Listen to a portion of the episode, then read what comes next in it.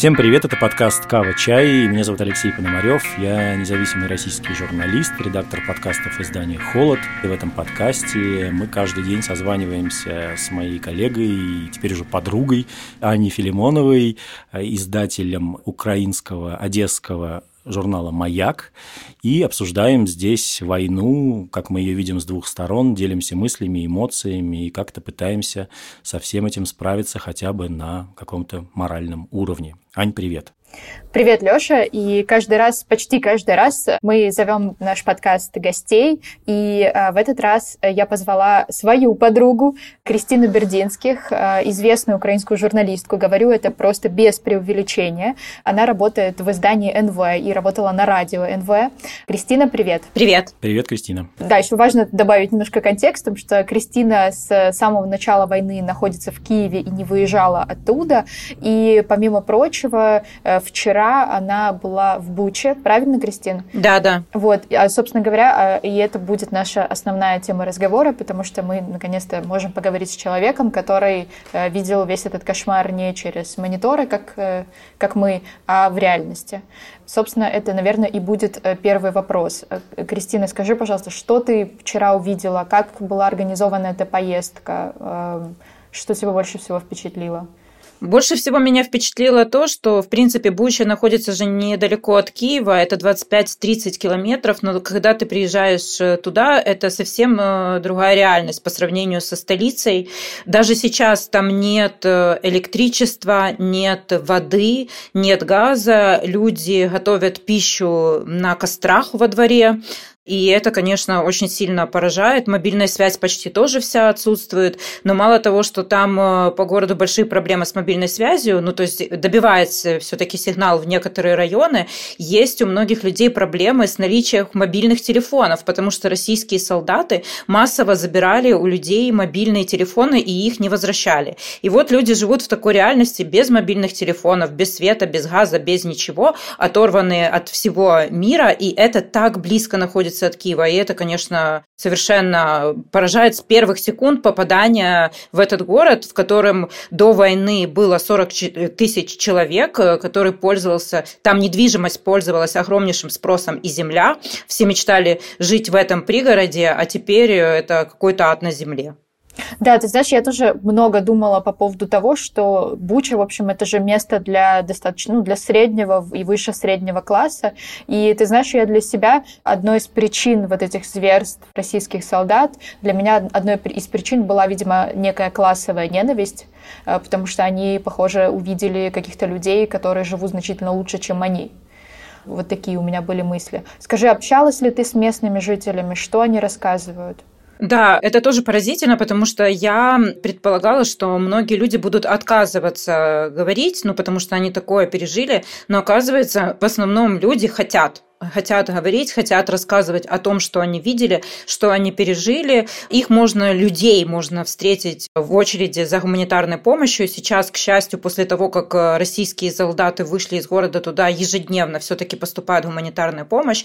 И вот э, эти выжившие люди собираются, ждут э, эту гуманитарную помощь и вот рассказывают о том, что пережили. Истории у каждого разная, и каждому человеку есть что рассказать. Я была в Престуре, в котором было, ну, я не знаю, человек, наверное, 200 журналистов mm-hmm. со всего мира, и вот э, каждый журналист нашел историю, ну, потому что все они шокирующие. Вот историю, которую я вчера вкратце описала в Фейсбуке, это история э, Юрия, э, жителя Бучи, который живет в новострое, в хорошей, отличной квартире, и э, его российские солдаты, как он мне рассказывал, выводили на расстрел, и это было так, что, ну, просто зашли в квартиру, вывели его во двор, приставили ружье, нацелили, сказали, убьют, и не убили, и отпустили. А я говорю, так а что это было? И вот он мне объяснил, что когда утихали боевые действия, в основном это там было днем, российским солдатам просто нечего было делать. И вот у них было такое развлечение, это запугивание местных жителей. Вот как хочешь, так и запугиваешь.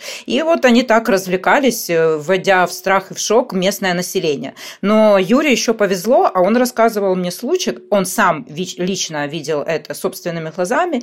Во дворе его жилого комплекса, как привезли, привели молодого парня, одетого в одежду строителя, там в оранжевой жилетке и в белой каске. Его сначала приставили к забору, а потом э, завели в, во двор жилого комплекса и расстреляли. И вот Юрий, он хотел мне показать тело этого убитого. Ну, ты когда приезжаешь в Бучу, ну, как бы ты, ты вообще, ты уже ожидаешь, что ты столкнешься с чем-то страшным, но ты не подозреваешь, что этого страшного очень много. И мы пошли туда, и по дороге он меня пытался подготовить, говорит, только вы не удивляйтесь, у него отрезан нос. И это, ну, как бы, это вообще ужас какой-то и кошмар. И мы пришли, и тела не было, и у них уже даже свои термины появились. Бучи, э, этот Юрий мне говорит, говорит, ну, утром сегодня ездила труповозка, говорит, забирала тела по городу, собирала, указывали адреса, и, наверное, тело этого парня тоже забрали. И, ну, ты видишь по городу, там, я не знаю, обувь валяется, э, одежда валяется. Ты понимаешь, что все это одежда Э, убитых, э, убитых людей. Ну а потом самое шокирующее, что было из моей поездки, э, мы попали в место, то это частный сектор Бучи, и там как такая площадка, то ли строительная, то ли какая, и там просто лежит шесть тел, они э, сожжены. Ну, и полиция говорит, что это люди, которых убили, видимо, неподалеку от этого места, а потом, видимо, пытались скрыть следы преступления, облили э, горючей смесью и подожгли. И это шесть тел. Не, ну, невозможно пока установить, кто эти люди. Двое мужчин, четыре женщины и одно тело маленькое, и э, полиция не знает, либо это маленькая женщина ростом, либо это подросток, девочка-подросток. И это все они будут только устанавливать. И вот это было, конечно, ну, то есть э, это вот э, шок, ты просто не представляешь, что ты можешь видеть это собственными глазами. Господи, правда, какой-то прям какой-то совсем э, сюрреалистичный кошмар. В чем сейчас тоже проблема? Ну, то есть э, было очень много тел, когда э, вышли российские военные, э, и прям по городу. Сейчас их э, все же собрали из того, что это я говорю там про какие-то улицы, да, вот когда тела лежали прямо на улицах. Их э, собрали, и э, я общалась с мужчиной-волонтером, который занимался с первых дней, он не выезжал из Бучи, он он сотрудник ритуальной службы Бучи, и вот он, а, ему а, россияне разрешили собирать тела по городу, и вот он этим занимался все это время и сбрасывал в эту известную уже всем братскую могилу, которая сейчас насчитывает, ну, то есть, которая насчитывает 208, 280 а, погибших. Сейчас тела продолжают собирать, их вывозят уже на кладбище, но тоже не хоронят, а просто складывают в черных мешках, и потом их будут вывозить на экспертизу в Киев и уже после этого как бы захоранивать. Но это я говорю про улицы. Очень много, и вот сейчас только вот начинает все это открываться, очень много погибшего мирного населения в своих собственных дворах. И вот э, мои фотографы, с которыми я ездила, они в таком частном дворе обнаружили три тела, то есть все на улице, это, видимо, застреленная вся как бы семья, и вот просто лежат эти три тела во дворе э, дома дома. И таких историй очень много. Плюс, например, местное население, вот мне женщина рассказывала, она говорит, мой сосед, который живет в соседнем доме, он говорит, исчез три недели назад. Я не знаю, что он пропал без вести, либо он находится мертвым в доме, то есть его труп лежит как бы в доме, но мы боимся туда идти и заходить, потому что может быть заминирована территория. И это действительно правда, потому что э, спасатели находят сейчас там представители вот этих всяких всяких чрезвычайных э, служб, они, собственно, и занимаются тем, что разминируют территорию и находят очень много взрывающихся там э, вещ... Э, этих всяких растяжек, мин и тому подобное, и поэтому просто еще не заходят в некоторые дома, в некоторые подвалы, потому что ну, ждут, пока спасатели эту работу проведут, и уже тогда поймут, что можно безопасно заходить. Поэтому, к сожалению, по всем прогнозам и правоохранителей тоже, вот то число э, тел мертвых, которые сейчас предварительно оценивают, что это вот 350 где-то человек, об этом мне говорил вот этот волонтер, который собирал эти тела, то их будет ну, больше, цифры будут гораздо больше после того, когда обойдут каждый двор э, каждого, ну, каждого жилого дома в Буче. Плюс еще ж многие люди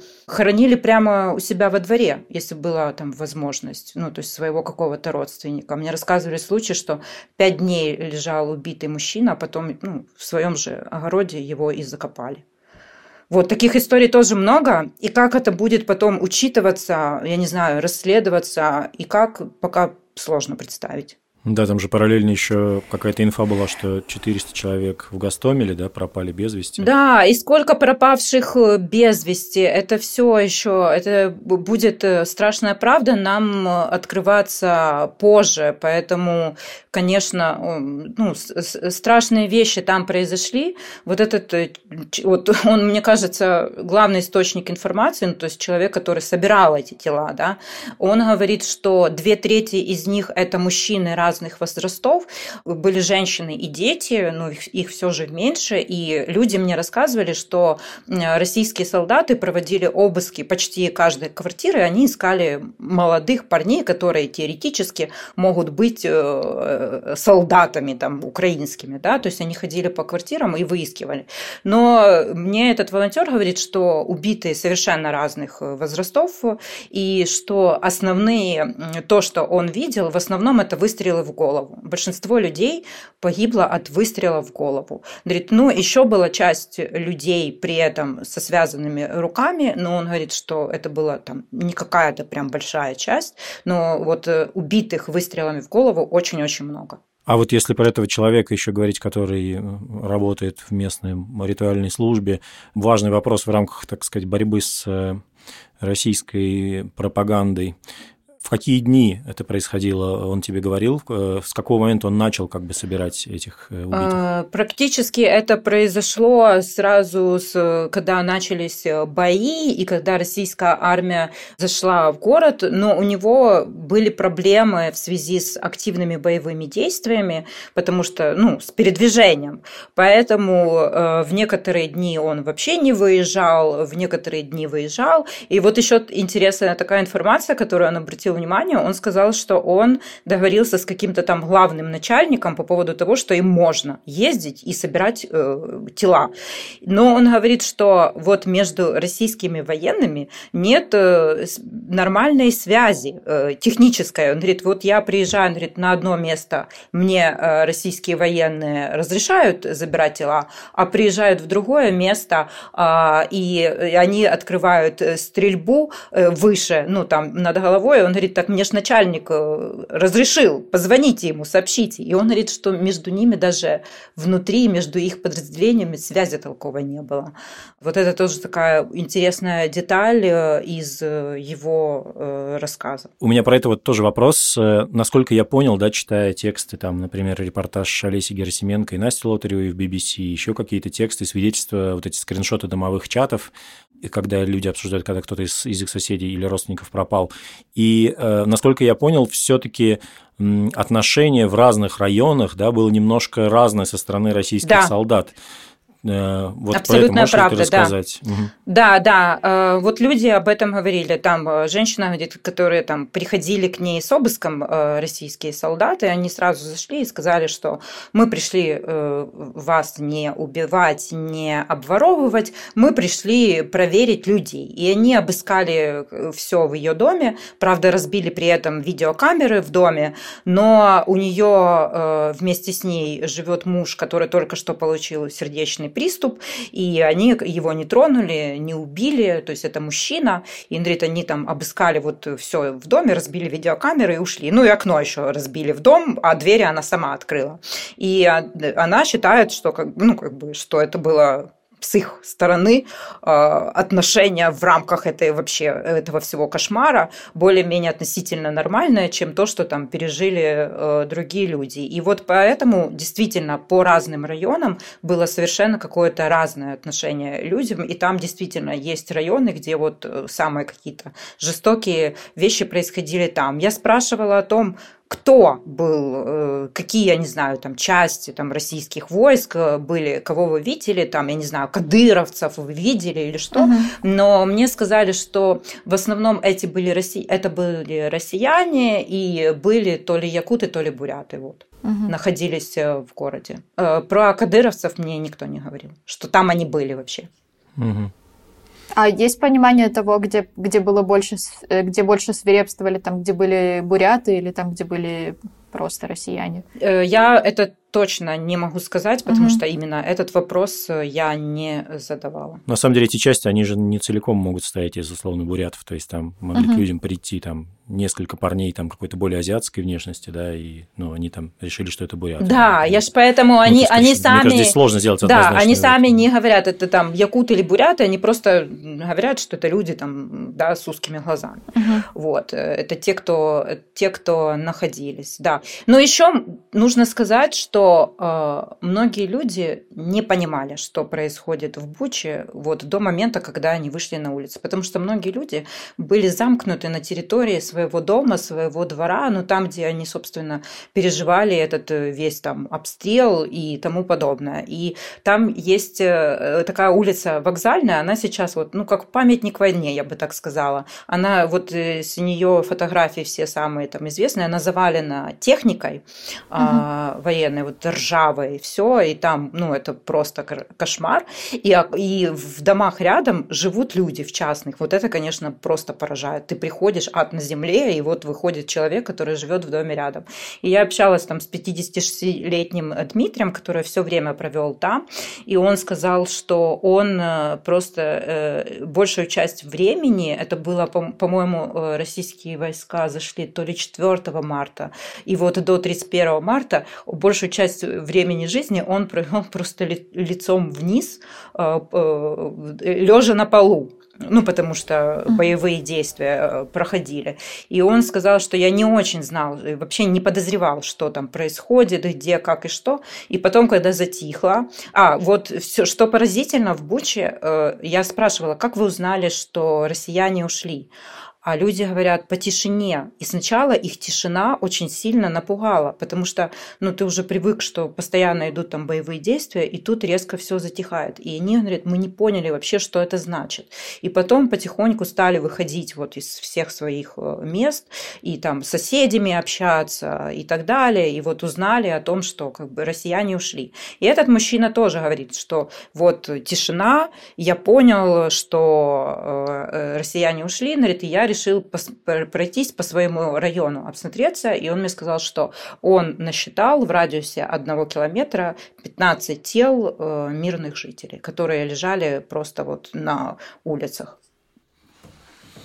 Да, видимо, до этого люди тоже периодически выходили на улицу и попадали под вот эту раз, раздачу. Да, да, да. Ну, потом еще же очень многие люди, вот в что же еще, многие люди пытались бежать. Ну, то есть пытались э, выехать. Угу. И просто им это в итоге не, не удавалось. И ты как раз видишь э, по городу и при въезде в Бучу, при выезде в Бучу, ты видишь много машин расстрелянных и пустых машин. Я не знаю, что было с пассажирами этих машин. Они живы, они мертвы, я не знаю. Ну вот, то есть не исключено, что это могли быть люди, которые просто хотели сбежать. Кристина, ты же вчера, я так понимаю, еще встречалась с э, Зеленским, да, или видела позавчера, его? Позавчера, позавчера. Была... Позавчера? Да, угу. да. То есть это, это было до того, как он поехал в Бучу, да? это было после того, как он поехал в Бучу, и до того, как я mm-hmm. туда поехала. Вот это как раз э, он э, вернулся только из Бучи, да а я еще туда не съездила. Ну и ты знаешь, э, ты, конечно, видишь эти все фотографии. Почему? Ну, я хотела очень поехать увидеть все собственными глазами, ну, потому что ты видишь эти все шокирующие фотографии, но действительно очень сложно представить э, масштабы всего этого ужаса. И э, то, что, ну, вот Буча стала таким, да, она стала известной во всем мире, но вот сегодня мои коллеги, я уже не поехала, мне психологически было бы сложно два дня дня подряд работать вот с такой темой, с темой смертей. Поехали в Бородянку, тоже под Киевом, и там абсолютно тоже страшные вещи. И там сегодня спасатели разбирали завалы девятиэтажного дома, где в подвалах, возможно, все еще находятся люди, живые или мертвые.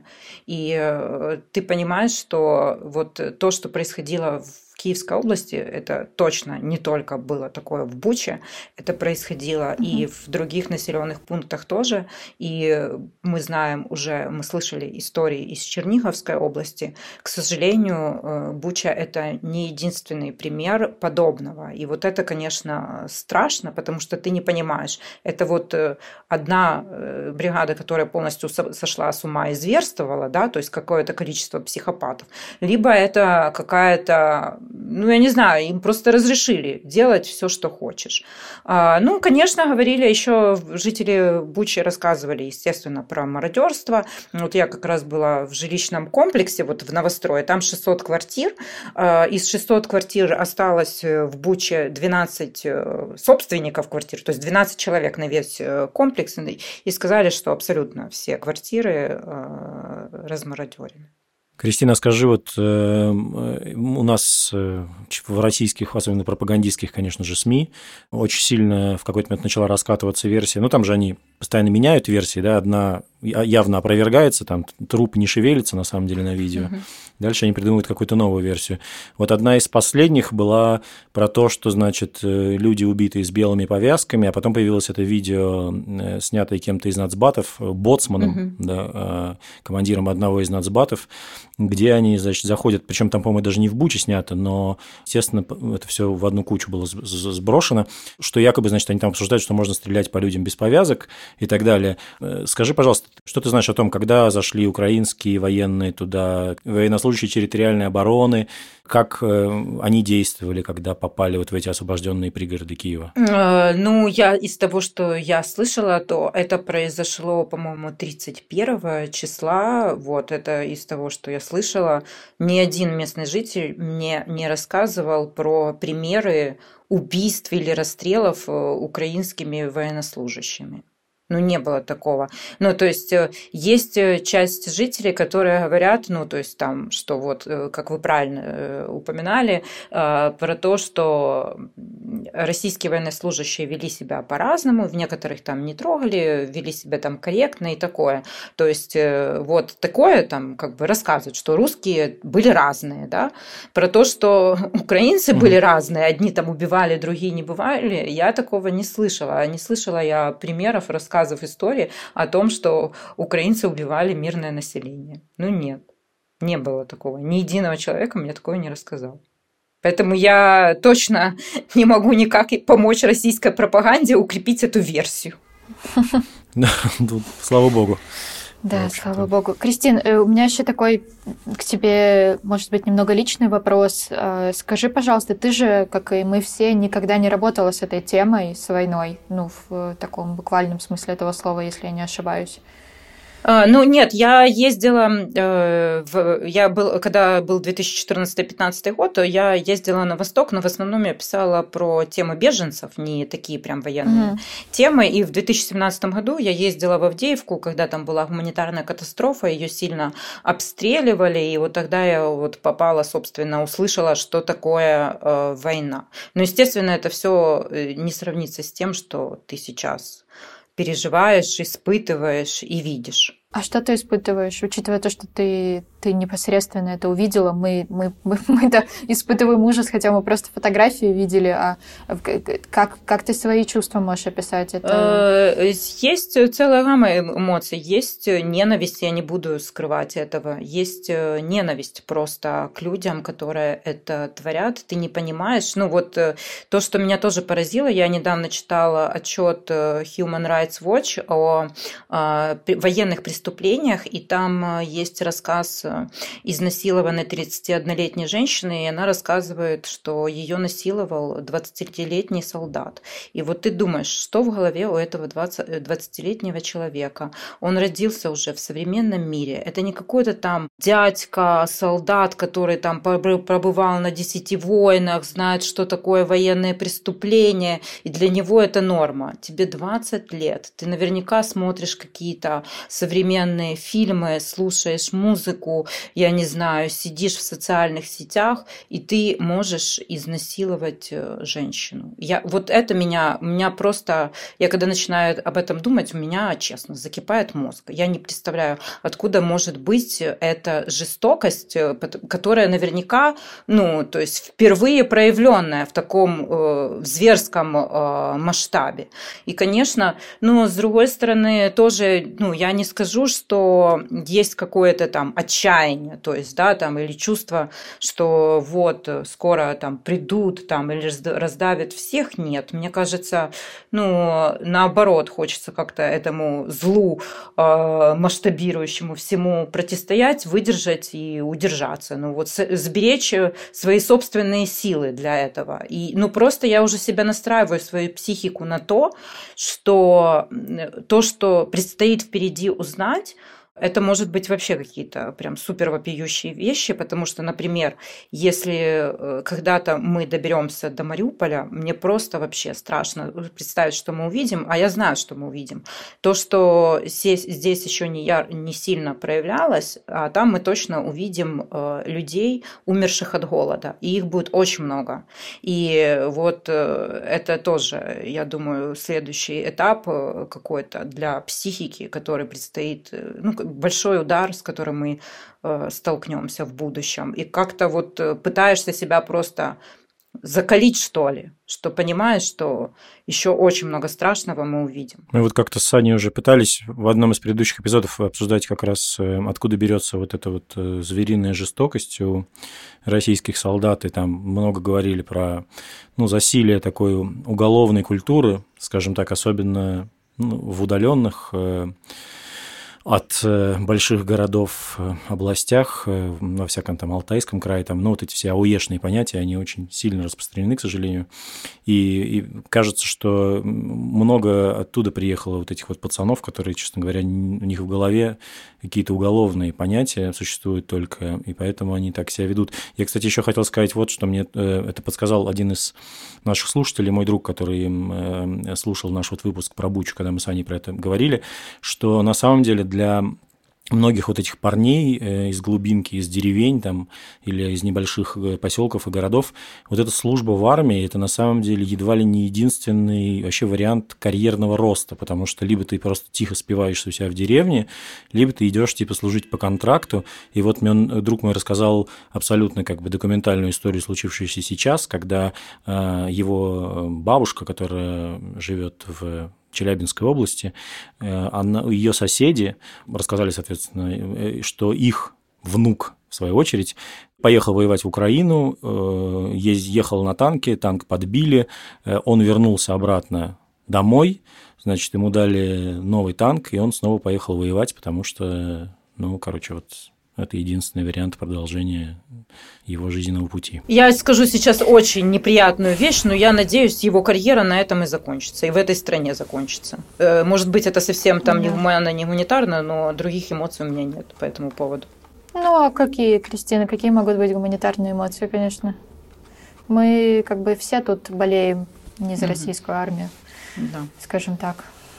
Поэтому никакой жалости быть не может. Это же классическая ситуация, что или они убьют нас, или мы убьем их. Причем, да. когда я говорю нас, я имею в виду всех участников этого подкаста. Вот, поэтому... Такие риски есть, конечно, да. Нам нужно победить. Ты знаешь, да, ты знаешь, э, Кристина, я просто э, хочу в конце сказать, что вчера э, Кристина написала твит, который лично спас мою голову и вдруг как-то дал мне ответ на то, как жить дальше, если прям так пафосно сказать. Он был как раз про вот этого Юрия, э, который был в начале нашего разговора, который видел, как э, уводили парня, которого самого чуть не расстреляли.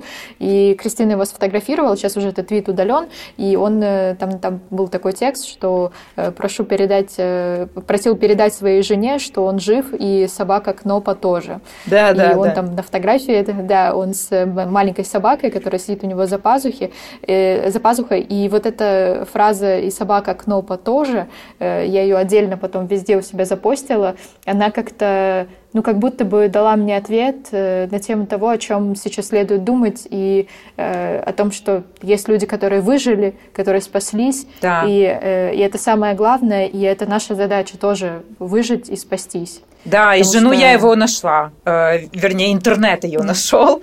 Мы в итоге потом полночи переписывались с этой женой, так что, к счастью, она знает, что ее муж жив.